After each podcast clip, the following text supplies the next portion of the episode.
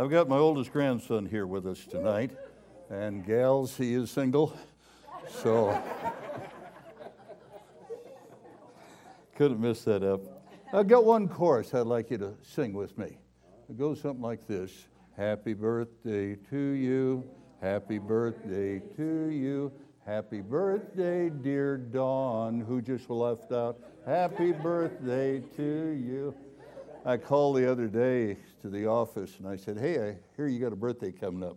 She said, We don't talk about that anymore.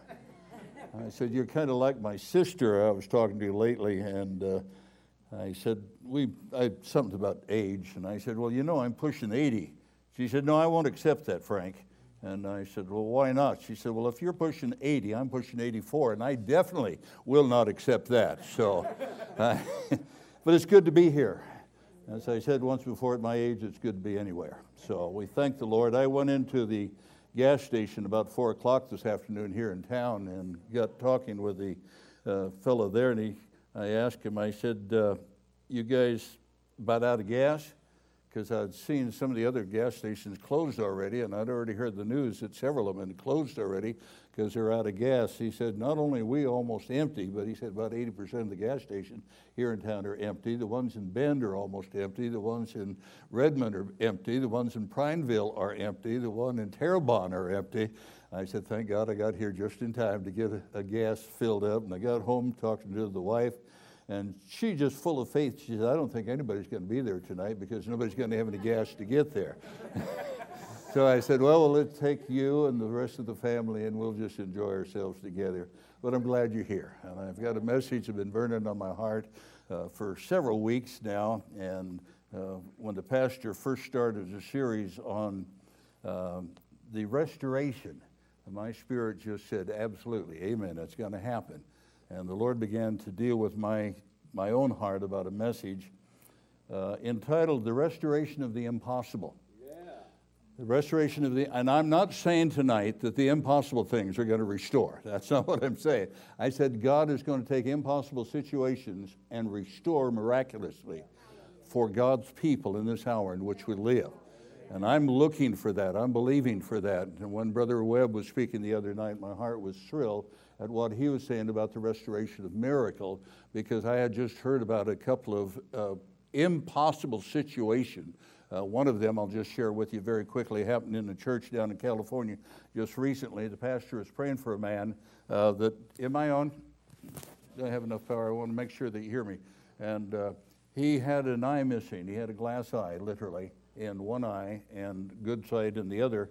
It had been an injury, and the pastor was praying for him and as he began to pray for him, he had his hands out like this, praying for the man, and the glass eye fell out into the pastor's hand, and instantaneously an eye began to appear in this other one, and he could see perfectly 2020 in both eyes. Father, God is still on the throne to do the impossible. And so I want to share with you tonight how the Lord directed me. It's a passage of Scripture uh, that we don't normally hear but uh, about restoration uh, necessarily because it's prophetically talking about the restoration of Israel as a nation. After 2,500 years of her not being a nation, overnight the Bible said that she would become a nation again, and we know that in 1948 that exact same thing happened. And it was prophesied by Ezekiel in the 37th chapter of Ezekiel hundreds of years before it even began to happen. So God is still in the restoration business, not only bringing nations back together. Did you hear what I said? But He's also doing what we call impossible. For the Bible says, with man, things are what? Impossible. How many have ever had impossible situations? And you looked at them and said, there, there just ain't no way. Just, just no way. You know, I don't care how much faith that we have. And as I've been tested in my own, uh, own life recently about faith, I suddenly realized that my faith was imperf- imperfect. I also found out that my conversation was imperfect. And the Lord began to speak to me about the scripture that says, The man that ordereth his conversation aright, listen to this carefully, he that ordereth his conversation aright. How many know that our mouth has got to be ordered to say the wrong thing? Because we have a tendency to say wrong thing. Uh, the book that the pastor's wife uh, uh, was telling me about, and I happened to find it in my library, began to read it. Medical doctor back in 1895, became a, a minister of the gospel in the Assemblies of God, began to preach uh, many years with some of the very top uh, people of the faith, men who started out in the healing ministry back in the 1800s on into the early 1900s. And she tells a story. She was a medical doctor, got hooked on, uh, uh, on drugs, and was actually placed in an asylum. She was so bad off, they thought she was crazy and so forth. God miraculously healed her, brought her to life, and began to preach the gospel. And she tells a story about a woman who had a habit of saying, That really burns me up. That really burns me up. She was saying that four and five, ten times a day. And the doctors had no clue of what was wrong, why she had this burning fever all the time. They tried everything. They tried everything. One doctor finally, and he was a medical doctor, he was not a preacher. He just said, Tell you what, I just want you to go home and for two weeks, don't say, I'm burned up or that burns me up. The miracle was that the fever went away as soon as she started ordering her conversation aright. You see, power of life and what? Death is in the power of the tongue. And we you know, I'm, I'm, sad to say, after 50 some years of ministry, I realized how many times I would say things that were negative without even beginning to realize how I was conditioning not only my own faith or lack thereof, but I had some things to learn about conversation and the word movement. I had some criticism for the word movement for several years, and I, well, that's just name it and claim it type of thing. You've heard all of the things about that, or, or uh, uh, blab it and grab it. Uh, what is the other one? but the fact is, there's a lot of truth to what the word says. He that ordereth his conversations. I started ordering my conversation right. I began to try to say what the scripture said. The pastor caught me one day. I said, uh, uh, Well, bless you and uh, have a good day. What was the, the phrase? I, my mind is, is, is going fast tonight. Uh, take care, take care. And uh, you know, the Bible says, be careful for nothing. I didn't mean to be careful and, and run around in scary thing. I just said that had become accustomed to say that, but I began to realize that wasn't in line with the word. And so I started to order my conversation right. And I, it was about four or five weeks later I said it. And I, oops, I, I meant to, didn't mean to say that, Pastor. Forgive me. And I tried to think of something else to say in place of that. But the fact is that many times we say, oh, that, that scared me to death, or that kills me, or I know I'm going to catch the flu. I always do every year. And sure enough, you catch the flu. Why? Because you have said with your own mouth, not in agreement with what the Lord says. Because He said, no no evil or no sickness will come near, near your dwelling. So, who are we going to agree with? The devil? And claim what he claims and get what he gives, or claim what the Lord gives? And so, as I started to do that, the Spirit of the Lord began to quicken my heart about the book of Psalms. And I want you to turn there for a couple of uh, moments. Psalms 118, verses 8 and verse 17, because most of you know by now that I turned down what the doctor said that I needed to do about the cancer that they said I had. And this was three months ago now. They said, You got uh, three months to live. It was two and a half months ago, actually. It is better to trust in the Lord than to put confidence in men. And I said, Lord, my confidence is going to go in you. I'm not going to go the route that they want to go massive surgery and radiation and all of those things. Number one, I've got too much to do for you, and I don't want to get uh, so sick that I can't even walk and, and do the things that you've called me to do. It's better to trust in the Lord. How many believe that? Yeah. Than to put your confidence in man. If you don't learn it, you're going to learn the hard way that it is better to trust in the Lord than put confidence in man. And the other one is they're in the same passage, and it, it goes uh, a little even better. Verse 17, and I have claimed this ever since that time when I decided, all right, I'm not going to go man's way. I will not die, but live and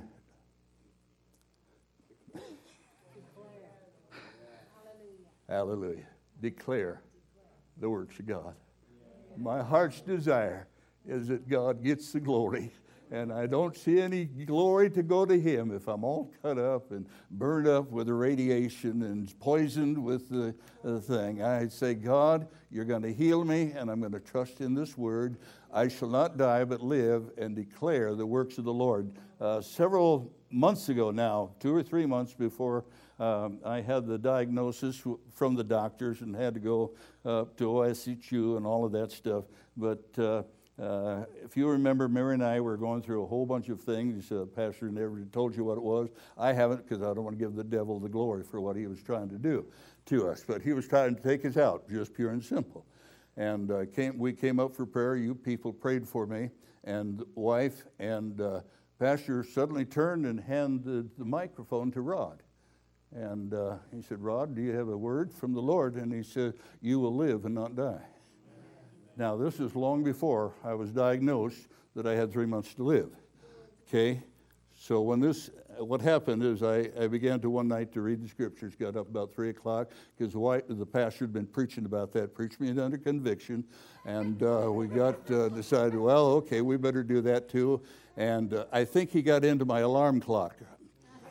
It wasn't going off, but every morning, three o'clock, two minutes, and 59 seconds, uh, 301, 302, about a week straight. I wake up 3 o'clock. Okay, Lord, I get the message. It's time for me to get up and begin to go into the Word. And so we did, and we read entirely through the book of Psalms in three days.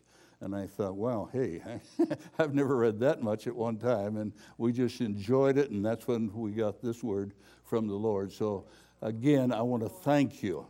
Uh, you don't know what it did for this old preacher to have so many people come and say, We're praying for you, we love you.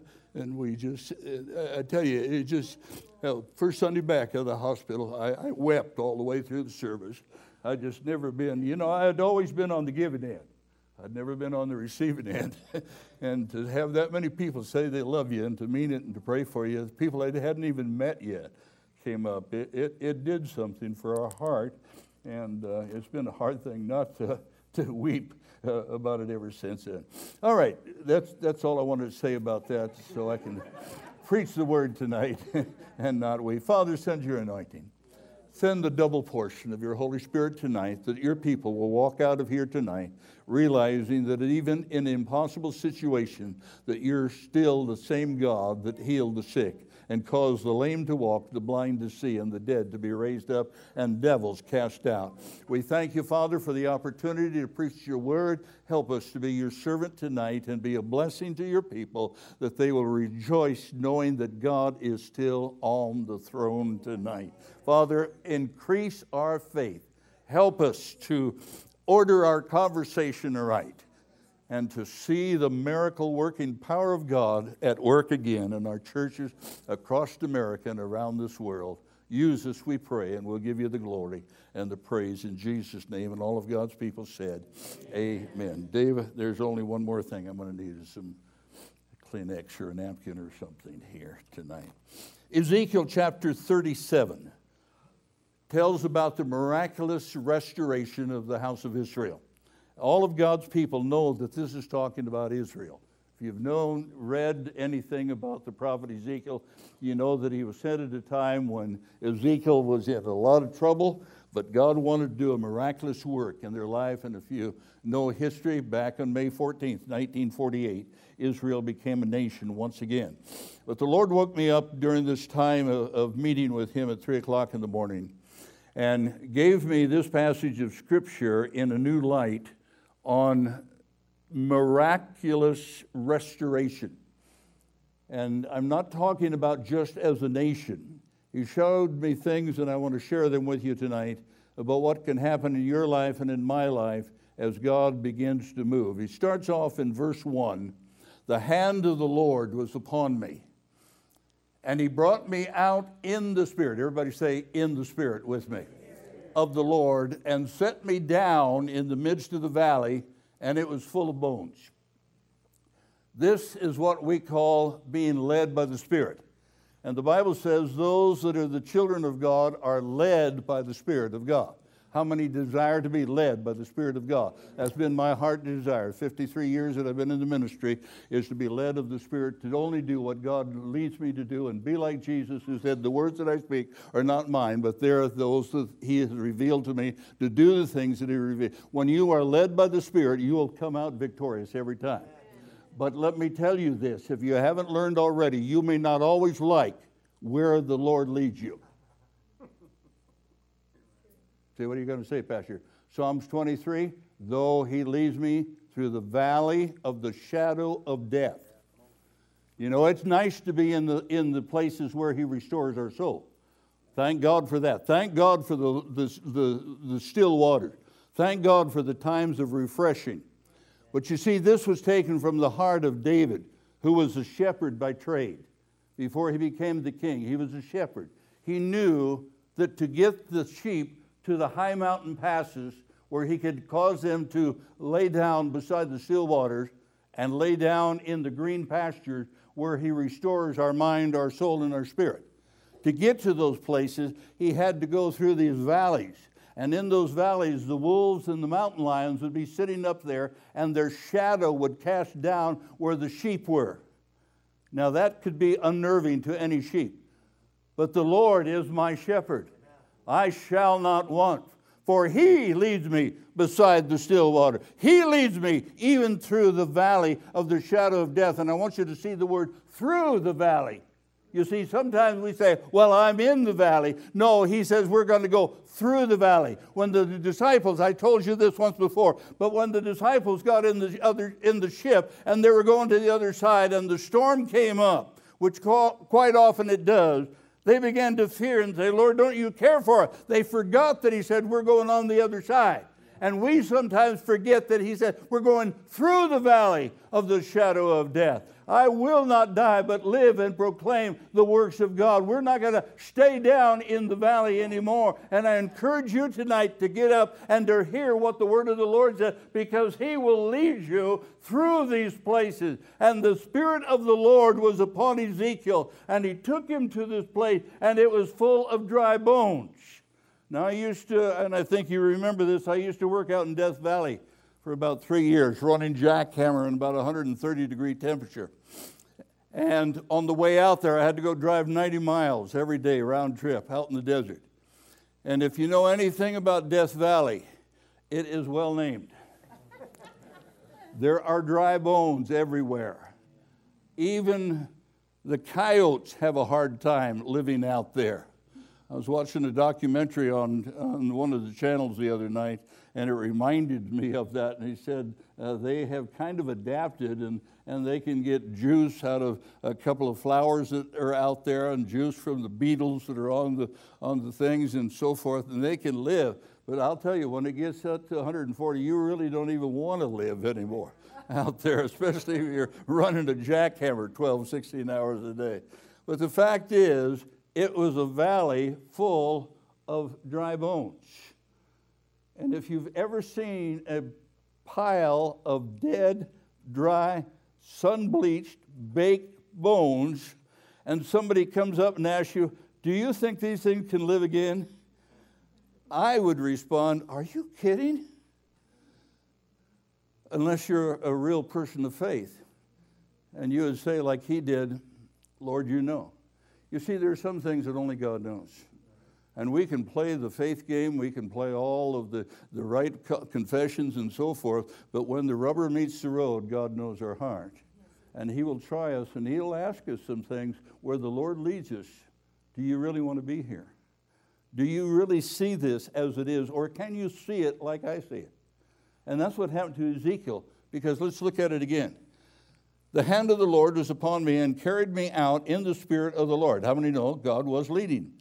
And he set me down in the midst of the valley, which was full of bones, and caused me to pass by them, verse 2, round about. And behold, there were very many in the open valley, and lo, they were what? Very dry. not only were they dead a long time before, but they had been there for a long time and they were very dry.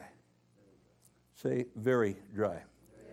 I found this if you want a good fire, get dry wood. And I've had people in the congregation down through the years, oh man, I'm dry. And they would be so discouraged. And I say, oh, praise God. What do you mean, Pastor? Praise God. Well, the drier you are, the more kindling I can put on you and cause the fire to burn again. You see, so if you're going through a dry period, don't worry about it too much because God has a way of kindling a fire in your spirit and in your soul. And you'll hear sermons that will just, just get you to the place that you want to be wet again. Can you say amen? For out of your innermost being shall flow what? Rivers of living water. That takes care of dryness real quick like. And so as he looked at these things, he caused me, say, he caused me to pass by them roundabout. You see, he was looking in the natural. And what he saw in the natural was affecting him.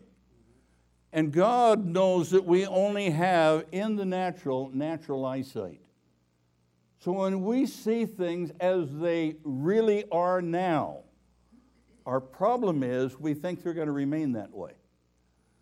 Instead of looking at it in the eye of faith, I think the last time I preached here, I was talking about the, the natural eye and the natural ear. And we only hear the natural things, we only see the natural thing. But God says, I want you to take a real good look at this. Well, they're dry bones. Lord, what do you want to see me? What do we find different? There are many, and they were very dry. You see, it doesn't take a casual look in anything where God leads us you've got to look at a whole lot of things that are not seen with the natural eye. You've got to hear a lot of things that are not by the natural hearing. The doctor can tell you one thing, but you've got to hear what the Lord says. Yes. And, folks, I'll, I'll just be honest with you, that's been a struggle. That's been a struggle. When the doctor out of the clear blue sky tells you you got three to six months to live, that, that's like a sledgehammer that hits you. And you got to reevaluate everything you believe, everything you've ever preached, and everything you've ever read. And then you've got to get right down where the rubber meets the road and say, Lord, help my lack of faith. Lord, I believe, but help my what? Unbelief. unbelief. And I'll guarantee you, you'll have some unbelief in those times. The devil will make sure of that. Pastor knows some of the things that we've shared with him that we've gone through during this time. But I had to make the decision Lord, I'm going to either trust man or I'm going to trust you. And if I'm going to trust you, I've got to believe what you said. And I can't go by what I see or what I hear. I can't go by what the doctor, the one doctor got mad because I going to go through the radiation and everything, and he cut it down from six months down to three months. and I said, okay, thanks a lot. Anything else? Any other choices out there? But the fact is that God wants us to look not only at the natural, but he wants us to see it clearly and make a definite decision of what it's going to be. Is it going to be spiritual or is it going to be the natural? Are you going to go by what the doctor says or are you going to go by what the Word of God says? And this is where a lot of people have a problem. Well, that happened back then or that happened and I haven't seen it. It doesn't matter what you have seen. I've been privileged to see a lot of things a lot of people can't believe. But the fact is that God has seen it all and He knows what's going on. Turn to your neighbor and say, God knows what's going on. He knows better than what you and I do. He knows better than what the doctor does. He knows better than what anybody can say or do to you because He's on high and He knows the end, hello, from the beginning. And the Bible says that it's appointed unto man once to die and after death the judgment. That is God's decision. You can shortcut it if you want if you don't believe what God said. And too many people die prematurely because they refuse to understand this principle that God knows it all and believe what He says in His Word. When I saw Psalms there and He said, You will not die, but you will live and declare the works of God. That's the word that a preacher needs to say, Sick 'em, hallelujah. Other people that may not affect. But I have been proclaiming the Word of God for 53 years, and I don't intend to stop now. I want just more testimony of what God has done in my life so I can share it with the people so they can say, if they can do it for that old man, he can do it for me, and I'm going to declare the works of God. Can somebody say, Amen? Hallelujah. So I looked, and I noticed that they were very dry. And he said unto me, Son of man, can these bones live? Now, don't condemn yourself if you're natural enough to say, Are you kidding? God, they've had their life. They've lived, they've died.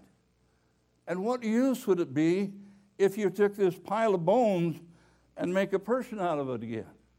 In this case, he's talking about a nation. You look at a nation that's not been a nation for 2,500 years, and even the United Nations said, Why? Because God said it's going to happen, that's why. See, that's all the thing that we need because God said. Can these bones live? He was honest. He didn't say, Lord, help my faith. He didn't say, Well, I read because brother so and so said thus and so. He says, Lord, thou knowest. And, folks, that's a safe way of saying we may have a lot of faith or not a whole lot of faith, but thy will be done. Hallelujah. I read that. Somebody said that one time Lord, not my will, but thine be done.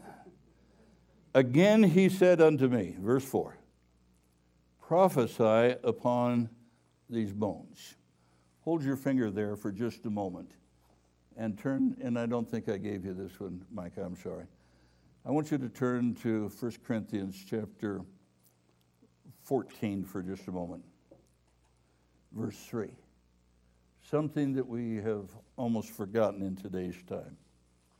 1 Corinthians 14, verse 3, talking about the Holy Spirit and the gifts of the Spirit.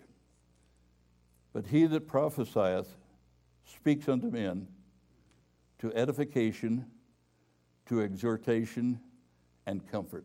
That's the reason for prophecy. Helping God's people to be edified or built up. And as Brother Webb said Sunday, and Pastor said just last week again, edification is a term that's used in the uh, Greek of the New Testament as a builder who's building a house one brick at a time.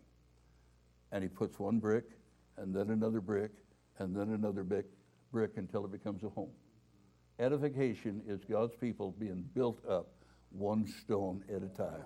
The Bible says, here a little, there a little, word upon word, line upon line, precept upon precept.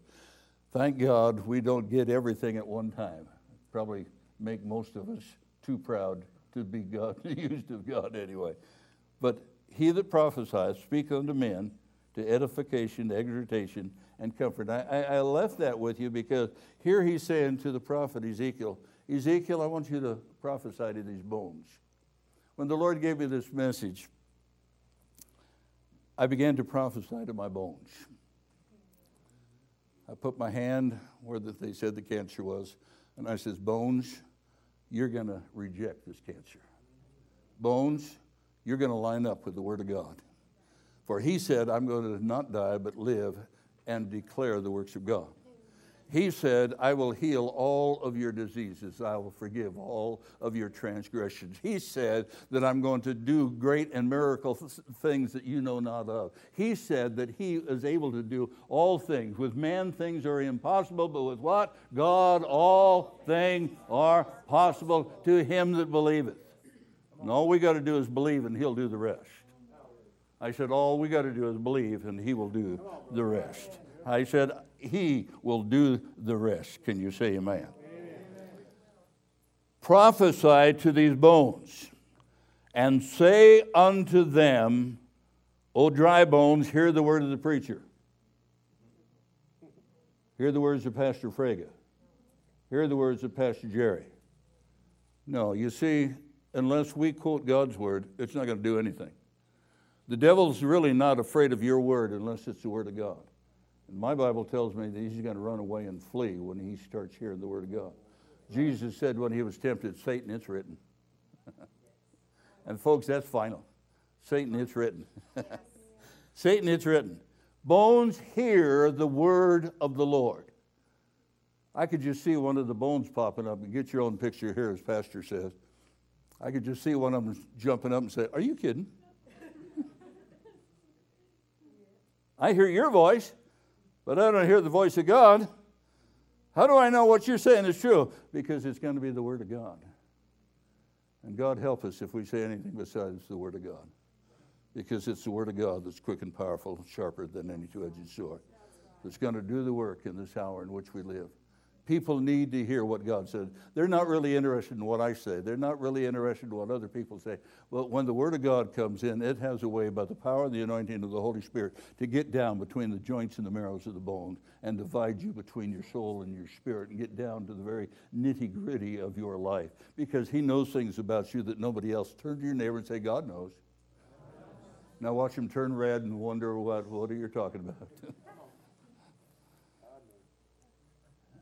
O dry bones, hear the word of the Lord. Thus saith the Lord God unto these bones. He's very specific who he's speaking to. Behold, I will cause breath to enter into you, and you shall live.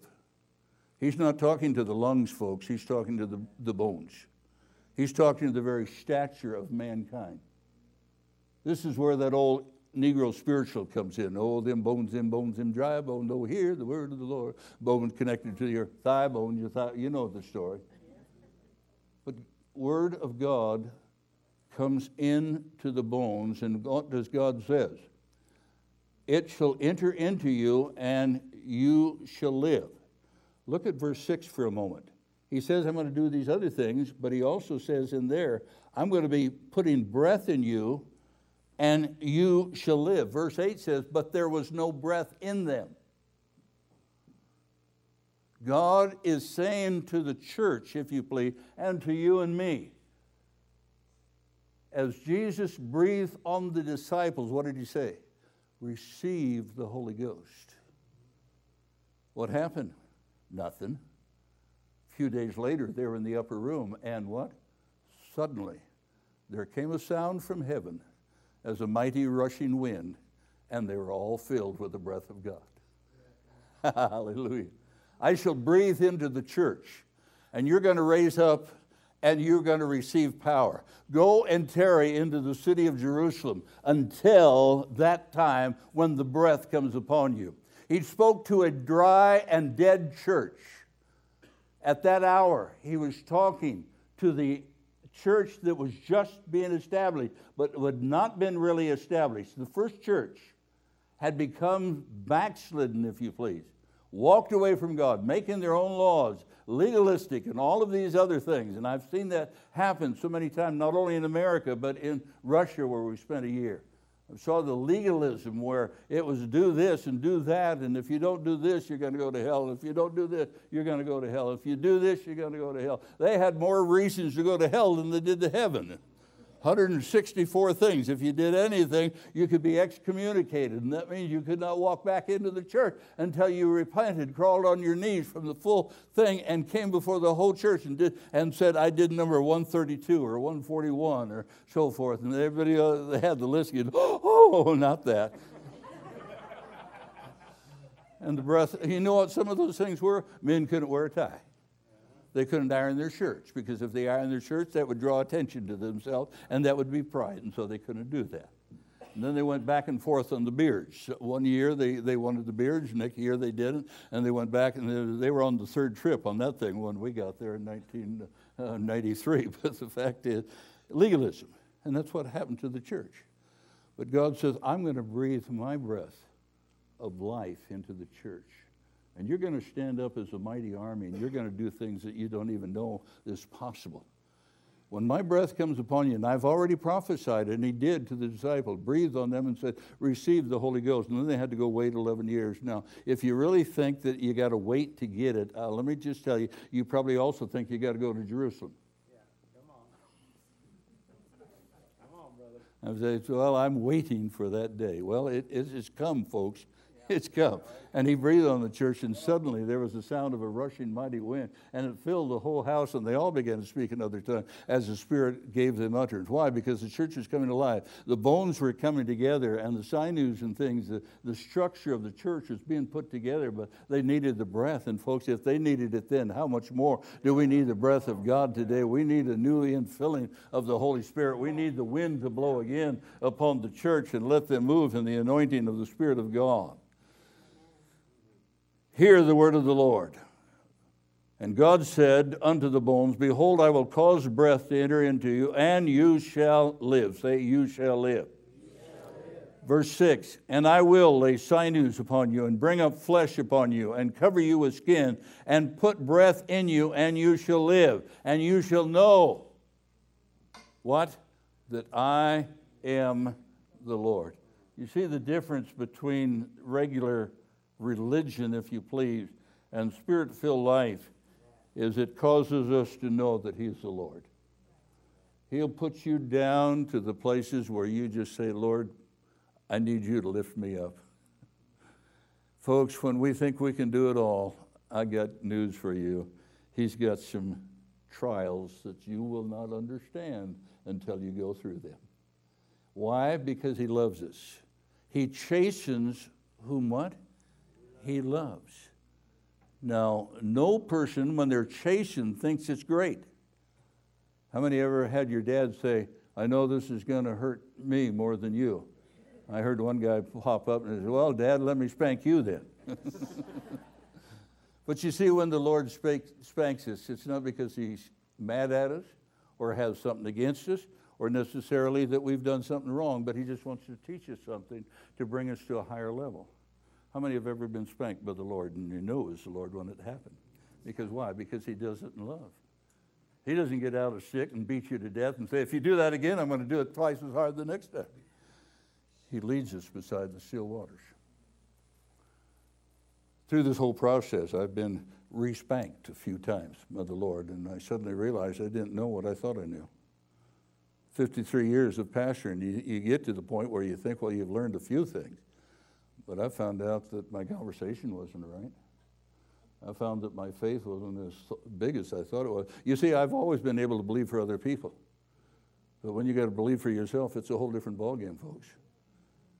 And when the doctors say certain things, you, you don't even begin to realize that, that that could bring fear upon your heart.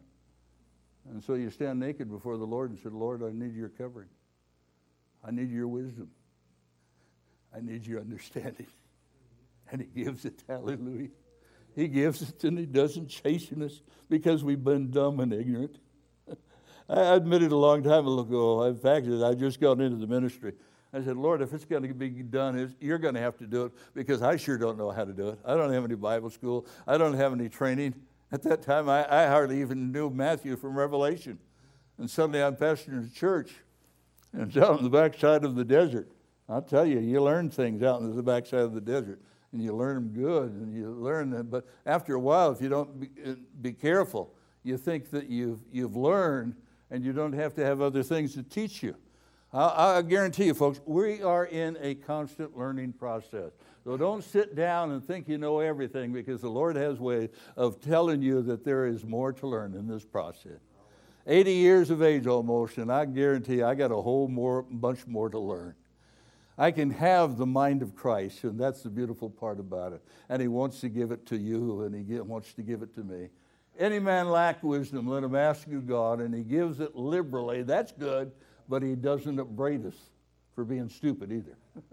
and I need that more than the other sometimes because I've done some stupid things. And if you don't believe that, you can ask some people that I've pastored down through the years. You shall know that I am the Lord. So I prophesied as I was commanded, and I underlined that in my Bible. Obey God. So I prophesied as I was commanded. That's why I laid my hand on my chest and I said, I prophesy to these bones, reject cancer. That's why I began to realize there were some other things going on in the body that needed to be taken care of. I realized there was a whole chain of things that my Bible says shouldn't be there. And I started naming them one by one. Lord, take care of this. Lord, take care of this. Lord, take care of this. And then I started ordering it even better. I said, Lord, I thank you for taking care of that. I thank you for taking care of that. And I'll tell you, the devil went double time then. He went overtime. He started doing things that, again, I don't want to give him glory, but I guarantee you I had to hang on to the word and I had to prophesy against those things. Said, You're going to live and not die. The cancer's going to die, and the pain's going to be gone, and this is going to be gone, and this is going to be gone, and this is going to be gone.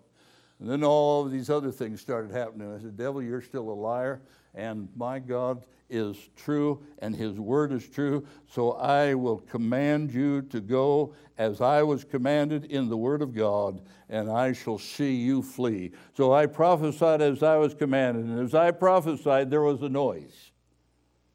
Everybody say noise. How many of you are old enough to remember when Pentecostal people were known for those that you could hear singing for a country mile. Remember that? Let me read something to you for just a moment. And it's found over in the book of Psalms, and I reread this that time when the Lord was dealing with me. Psalms 150. Praise ye the Lord. Turn to your neighbor and say, Praise ye, Praise ye. the Lord. Praise God in his sanctuary. Is this the sanctuary of God? Yes. Are we to praise him here? then why do we sit sometimes and let everybody else do the singing and all the praise?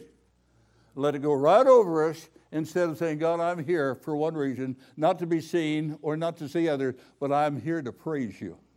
And I'm here not to criticize the music. I'm not here to criticize the colors. I'm not here to criticize the pastor. I'm not criti- here to criticize my neighbor, but I'm here to praise you. And when I'm in the house of God, I am going to praise the Lord. And if you don't like the noise, then go somewhere else, but I'm going to praise the Lord. He didn't say that you got to do it musically correct. He didn't say that you had to be exactly on tone or anything else. He says, Praise ye the Lord and let all those that have breath what? Praise ye the Lord. Make a joyful noise unto the Lord. He didn't say you had to be perfect there. He said just make some noise. Let somebody know that you're alive. you see, I was raised in the Baptist church. Okay, I was about eight years old, went to the Baptist church until I couldn't stand the deaf, the deafness and the guys coming by and say, Shh, if you rattled a piece of paper and so forth. I heard somebody talking about this the other night, country western singer, and he was uh, singing on Bill Gaither's program, and he said, I went to this little Baptist church, and I guarantee you, he said there was noise, no noise there. So he says, You people that are here hearing me sing these praises and giving me glory, I just want you to know I grew up not receiving any of that because you couldn't make any noise in the little church I was in. Now, I can say that because I was raised that way, but then I got filled with the Holy Ghost. I got filled in the Holy Ghost in, the, in a Sunday evening service in the Assembly of God in Pasadena, California. God told me to get up from where I was, about 300 people. That was when everybody went to the evening services because we had life and everything else there. And uh, I was making so much noise down in the basement of the church that the pastor stopped his sermon and he said, Sounds like something's happening down the basement. Maybe we all ought to get down there and see what's happening. I was receiving the Holy Ghost. Somebody opened the door and the light come flooding in, and suddenly I begin to speak in other languages as the Spirit of God, and I haven't stopped since that time. Hallelujah. I was 18, just had gotten married, gone into the service, and was making $92 a month. And from that time, I've always realized that God says, Praise God in His sanctuary, praise Him in the firmament of His power, praise Him for His mighty act, praise Him to according to His excellent greatness, praise Him with the sound of the trumpet Praise him with the psaltery and harp. Praise him with the timbrel and the dance. Dancing in the house of God? Wow. I didn't think Pentecostal people were supposed to go to a dance. I stopped going to dances, but I just changed partners. I started dancing in the Holy Ghost. I, I danced in the prayer room in the Spirit more than anybody else. I just come out of the Baptist church, and here I was dancing in the Spirit. You say, What are you talking about, Pastor? You'll see it one day.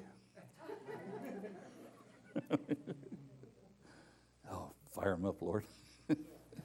Why? Because you're praising the Lord in the dance. I heard a well dignified Bible preacher. If I named his name, all of you know who I was talking about. He was the major leader of one of the major, larger of Pentecostal organizations. And the Lord spoke to him one day in his office, says, I want you to dance before me. Me? But why, Lord? Because I told you to praise me in the dance. But Lord, what would my 4,000 member congregation think? What would the organization think if they heard that I was dancing? He said, I don't care what they think. I'm telling you to dance before me. And he said, I started out and I felt like a little baby in diapers. I started stepping, and then I would step back. That happened to me one time and during a revival. I think I told you this story. But I found myself doing the same two steps. And I said, Lord, what is this? What is this? Every service, I found myself doing the same two steps. I found myself in my prayer time doing the same two steps. One day, a group of the uh, finished people from the Jewish faith that had gotten saved, filled with the Holy Ghost, had a dance team that came through Bend. And I talked to one after the service, and I said, Hey, I'm going to ask you a question. God's been having me do this, and she just, her eyes got this big. I said, Brother Frega, that's the basic step of the Jewish dance before the Lord. I said, Hallelujah, I just got a dance teacher. what are you saying, Pastor? There's simpli- something about the simplicity of worshiping the Lord in everything you do. And in the freedom of dancing before the Lord in the Spirit is just something that you must try one time. If it's in your closet at home, do it. But don't be afraid to do it before the Lord. Praise Him with stringed instruments and organs. Praise Him in verse 5. Praise Him upon the quiet cymbals. Praise Him upon the muted cymbals. Praise Him on the cymbals that don't scare people. Praise Him, but just be quiet and orderly and decent and in order. Praise Him upon the loud cymbals. See, God's not afraid of noise. When He created this world, He said, Let there be light, and bang, there was light. He said, Let the stars appear, and bang, the stars appeared. You see, God is not afraid of us raising our voices in praise and worship. Praise ye the Lord. And when you play on the instrument, play it loudly. It may bother somebody, but it'll de- bother the devil more than anybody. You see, the devil wanted all the praise. He was the leader of the worship team in heaven but he wanted the praise.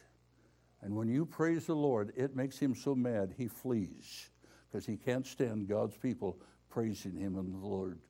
And the louder it gets, the worse he hates it. One day we were known as the people that you could hear for a country mile. And you go to a lot, I know a lot of Assembly of God churches, and I'll just speak there because I was there 50 years. But uh, you can hear pin drops I went to the Mormon Tabernacle one time years ago as I was going to General Council, and I stopped there, and they took us to the tabernacle, and it was built in such a way that it was miraculous, literally, because you could hear a pin drop on the platform clear in the back of the sanctuary that seated several thousand people. But I know this that you could, do, you could hear a pin drop on the platform in the back of a lot of sanctuaries today because everybody's afraid to say something in praise to the Lord. They're afraid that somebody's going to think that they're out of order. They're going to think that they're, they're kind of weird or something. And, and the louder you get, sometimes you'll have somebody come down the aisle and say, shh, we don't do that here. I was in a church one time, they did that, and I said, you know, that's really a pity. you don't know what you're missing. Okay, I, I see that's going over real well tonight. Turn to your neighbor and say, I'm going to shout the praises of God. Praise him upon the high or loud sounding cymbals. Let everything that hath what? Breath. Breath. Here we go again. I'm going to breathe upon the church. They're going to become a living army. Let everything that hath breath praise the Lord. Praise ye the Lord. Shout unto the Lord with a voice of triumph. There's so many scriptures dealing with how we are to worship the Lord. And so when he said to these bones, I want you to breathe and I want you to begin to praise the Lord. I want you to begin to cause the world to hear and let the people know that there is a God in heaven that still does great and mighty things. I want you to shout unto the devil that there is victory in the Lord. Can you say amen? We need to know and understand that God is not getting nervous when we begin to praise Him. But the devil gets so ner- nervous sometimes, he just doesn't know what to do, so he just turns around and he runs. There was a sound, there was a noise. But I also want you to know that wasn't everything. And sometimes we make noise just to be making noise. If our noise is not directed as praise to God, it's worthless. And that comes from a Pentecostal preacher. Hallelujah. Things hadn't happened completely yet, but there was a noise. And there was a shaking. There was a shaking. My Bible tells me in the Old Testament, in another place, that suddenly there was a shaking and the foundations of the temple began to shake. Why? Because the presence of God was there and there was a shaking. God help us to return to the days when we go into the house of God and the God of presence is so there that you just feel and you can't stand still because of the power and the anointing that begins to cause the physical body to shake under the power and the anointing of the Holy Spirit until you just got to raise your hand and praise God and know and understand that He's moving amongst His people. Can you say amen? There was a shaking, but it wasn't over yet. There was a noise and there was a shaking, and the bones came together. Oh, there's a whole other sermon about that. Blessed is it when God's people come together in the spirit of unity. It's like the anointing that fell upon the prophet's head and ran down his feet and down his robe. Why? Because God wants unity. Turn to your neighbor and said, Unity. That means coming together and God's people agreeing together. When we come together, we should come into the house of God with thanksgiving and praise, ready for the service, not having to get into the service and into the mood of praising God but expect God when we leave the house and said, Today is going to be the anointing of God, and God is going to anoint our pastor in such a way that miracles are going to happen because we're in the unity of coming together. Hallelujah.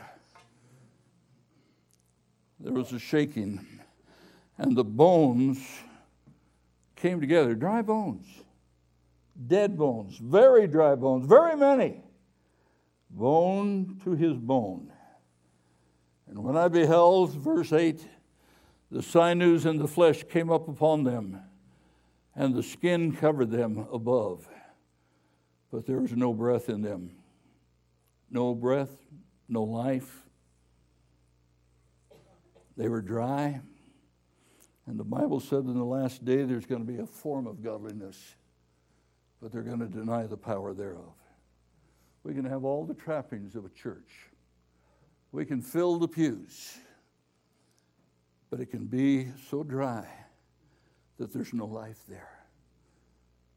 When my wife and I were in Europe years ago, traveling down to Greece to preach the word, we passed sanctuaries that would have seated 5,000 people. There would be five or six people going into them. If you go into them, it'd be dry. There was no breath. Form of godliness looks right. We can get dressed up, we can get our biggest family Bible, put it under our arm, go to church, and sing, Blessed Assurance, Jesus is mine, and be so far away from Him. Deny the power thereof. Think a moment, just every church today that's denied the power thereof. Once had the power. Not talking necessarily about any particular group, but do you remember hearing about the shouting Methodist? You know why they called them shouting Methodist? Because they shouted, Glory to God! I can remember when the Baptists made noise. I was about nine years age at the time. Then I saw death creep in. I saw worldliness creep in. And I've seen the same thing happen in many of our Pentecostal churches. I've seen some of the greatest evangelists fall beside the wayside. My heart's been broken. And I said one time, Lord, if, there's, if they can't do it, how in the world is there any hope for me? And he says, just keep your eyes on me, son. Keep your eyes on me. They got their eyes on man, they got their eyes on money, they got their eyes on women, they got their eyes on money. Follow me. And I found that to be helpful. And no matter where I end up, whenever I end up, I want to go out shouting glory to God. He's still the same yesterday, today, and forever. He still does might and miracle. He still heals the sick. He still raises the dead. He still casts out devils. He still wants the world to know that He's alive. There's no life in them. So he said unto me, Here you go, Ezekiel prophesy unto the wind north, south, east, and the west. I remember a few years ago, it became very customary to open our services. We'd look towards the north, say, Lord, bring them in. We'd turn to the south as a whole congregation, Lord, send them in. We'd look to the east and we'd look to the west and say, Lord, blow them in if necessary. but we've got to look around us and begin to proclaim to this world blow, blow wind, blow. There's no life in the church, blow. No life in me, blow. No power and anointing in our Sunday school class, blow. I taught junior high boys when I first got into ministry. I just gotten saved. They gave me junior high boys. Almost wiped me out right there. but every Saturday I'd call the boys. I had 13 in my class at that time. All they could trust me with. You going to be there tomorrow? No, I'm going to the beach, Frank. I said, No, you're not. You're going to be in church. You're going to be in my class. You know what? All 13 of them would show up. Pretty soon next week we had 15. They said, You got to hear this guy. He's crazy, but we want to hear him. Why? Because the wind was blowing. I'd just been saved, just been filled with the Holy Spirit, didn't know anything. But I knew God. And I knew God wanted to do a work in those young boys' lives. And He did. I got my first church, same thing. God began to call people into the ministry. Second church, same thing. And I've seen that happen. Last count, 30 some into the ministry. We got a call the other day. My son actually got the call. It was from the chaplain at one of the hospitals in Sacramento. Somebody I hadn't heard from for 40 some years. One of those that was up and down, up and down, up and down. I never knew where she stood any Sunday she came. And she called my son, or talked to the chaplain and said, Would you please call Pastor Frega, that took over the church that I was pastored for 18 years, and tell him what an impact that he had on my life and what an impact his dad had on my life. I said, Lord, I needed that right about now. 40 years. Didn't know whatever happened to her, didn't know how she came out. But she said, just tell them I'm serving God because of what they told us. You see, never give up because the wind can blow. That's the point I'm trying to make. Nothing that we did. It's, Lord, if you don't do it, it's not going to get done. I don't know how to do it. So I let the wind blow from the north, south, east, and the west. Lord, blow.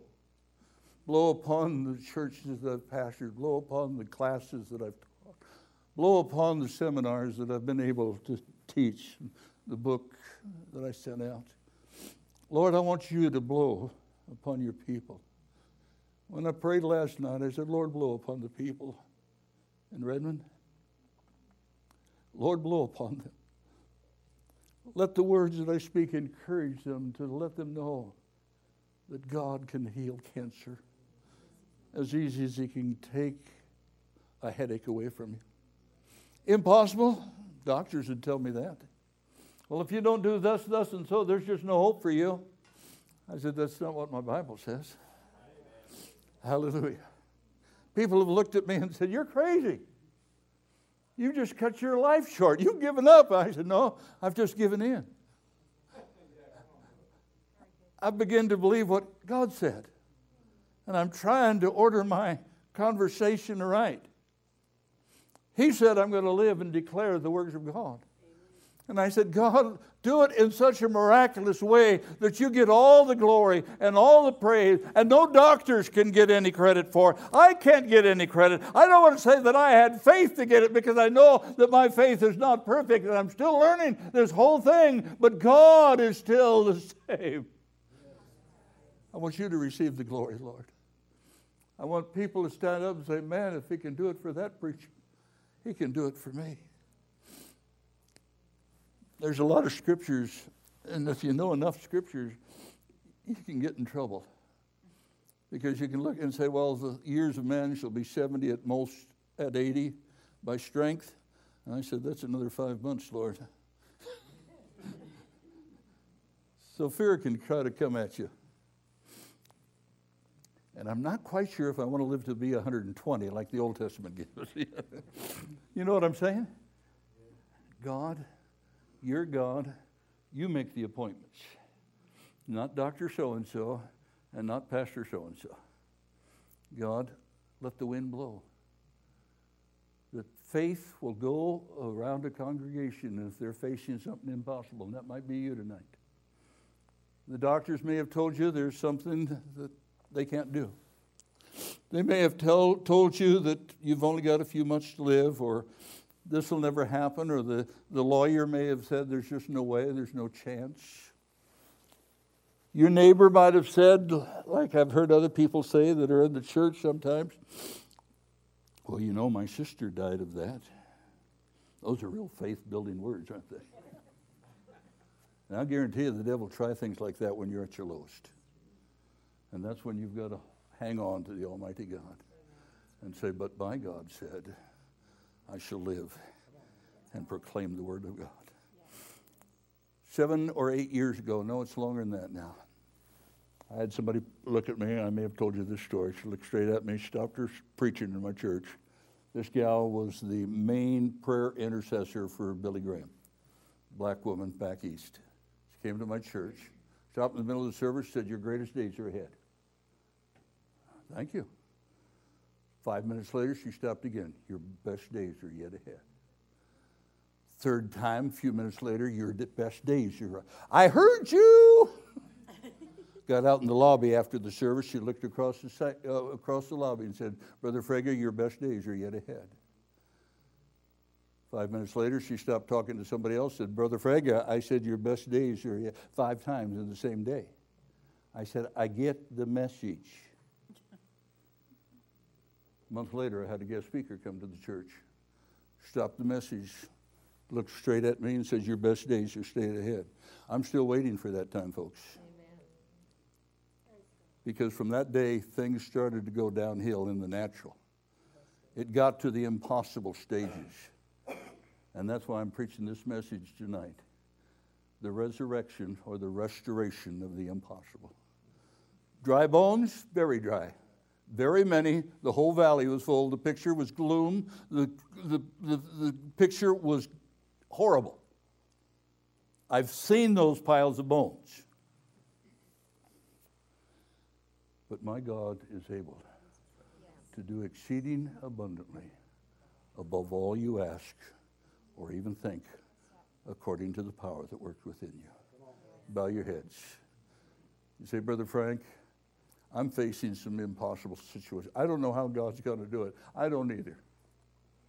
If I had all the answers, I'd be a multimillionaire.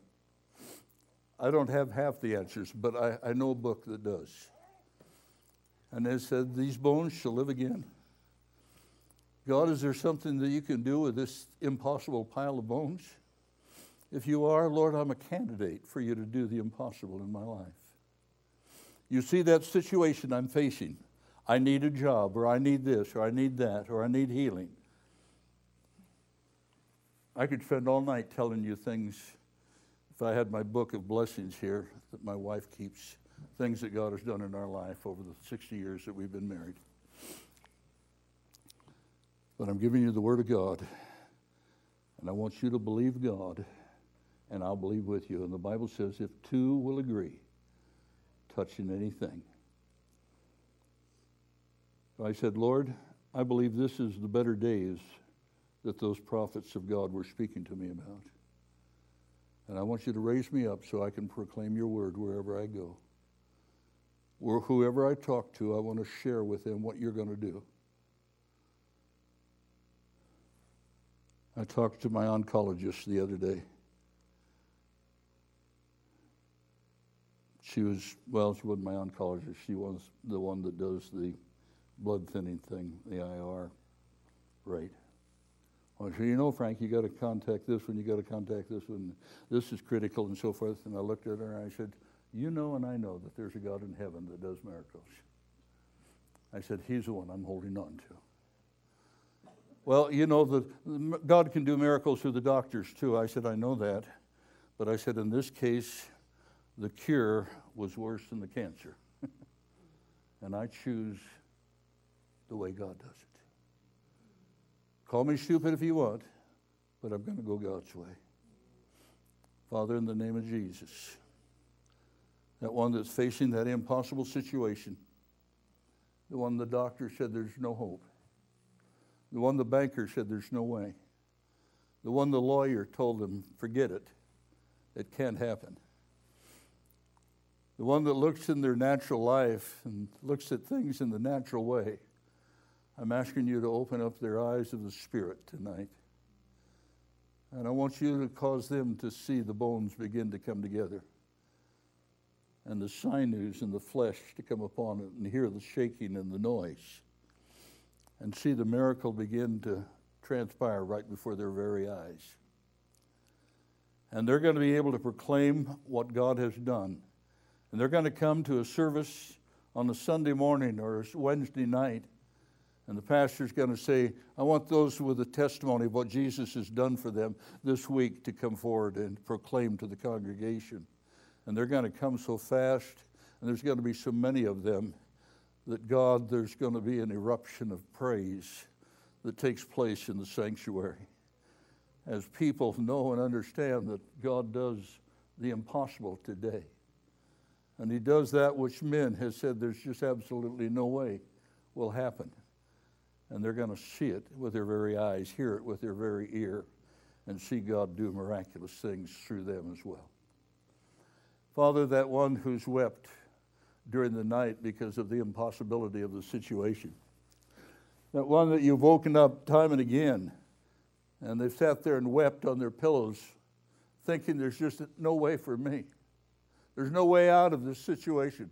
There's no way out of this thing that I'm going through right now. And God, you're going to just sweep over them. And the peace of God is going to sweep over them even as we pray tonight.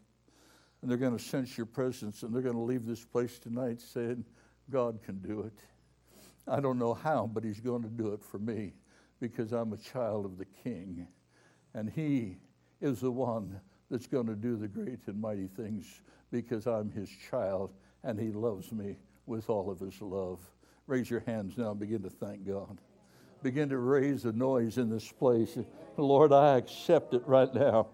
Lord, I receive it right now. I don't care what the devil has lied to me about. I'm not going to believe his word. I'm going to see this church built. I'm going to see my Sunday school class grow. I'm going to see that husband come back, uh, falling on his knees and say, I'm sorry. I want to be reunited with you. Will you forgive me for what you've done? You're going to hear the boss says, You know, you deserve a raise, and I'm going to give you that raise. You're going to hear the banker say, I don't know where this came from, but there's another $5,000 in your account.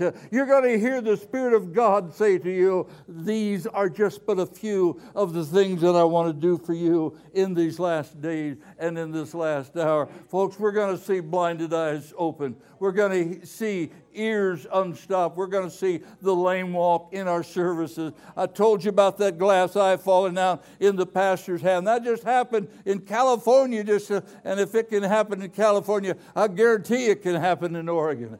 Hallelujah. Give him praise. Give him praise. Give him praise. Hallelujah. Hallelujah. Stand with me. Then he said unto me, Prophesy unto the wind.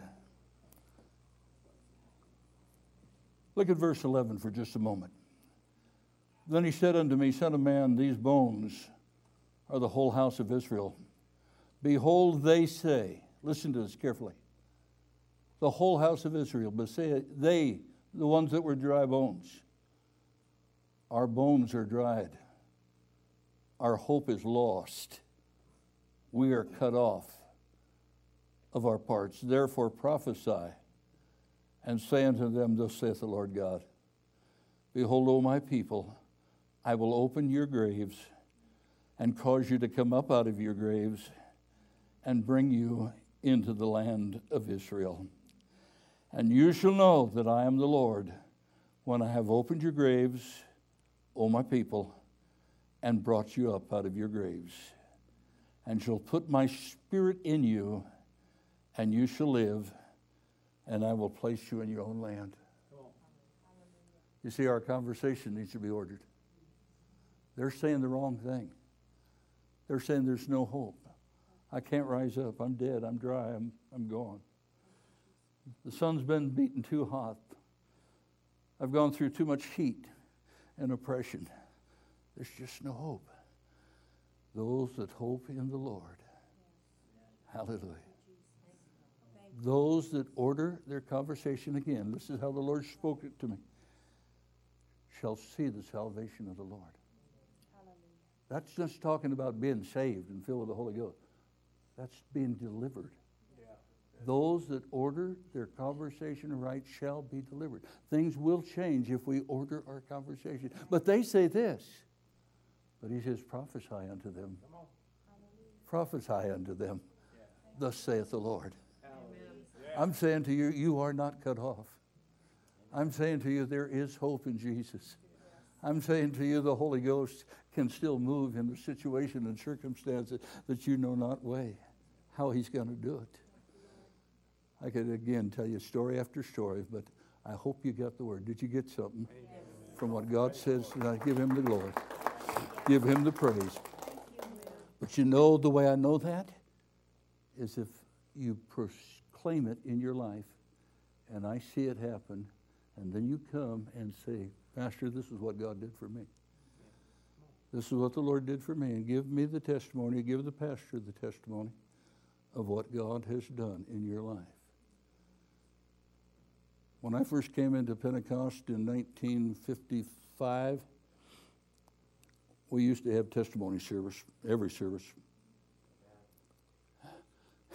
And one dear saint of God, she was a preacher, had started the church. The devil's been after me all week. Bless his holy name. I didn't have any more testimony services for a long time. you see, we give the devil more credit than God.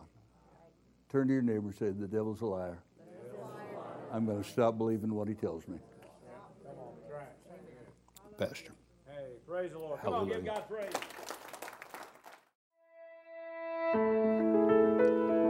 Thank you for joining us for this message. We'd like to take this opportunity to encourage those listening from anywhere in Central Oregon to join us Sunday mornings at 10 a.m. and Wednesday evenings at 7 p.m. for our regular services. We understand that many do not have a home church, and we can't emphasize enough the importance of connecting with a church family. We'd be honored to meet you and spend time with you, praising God.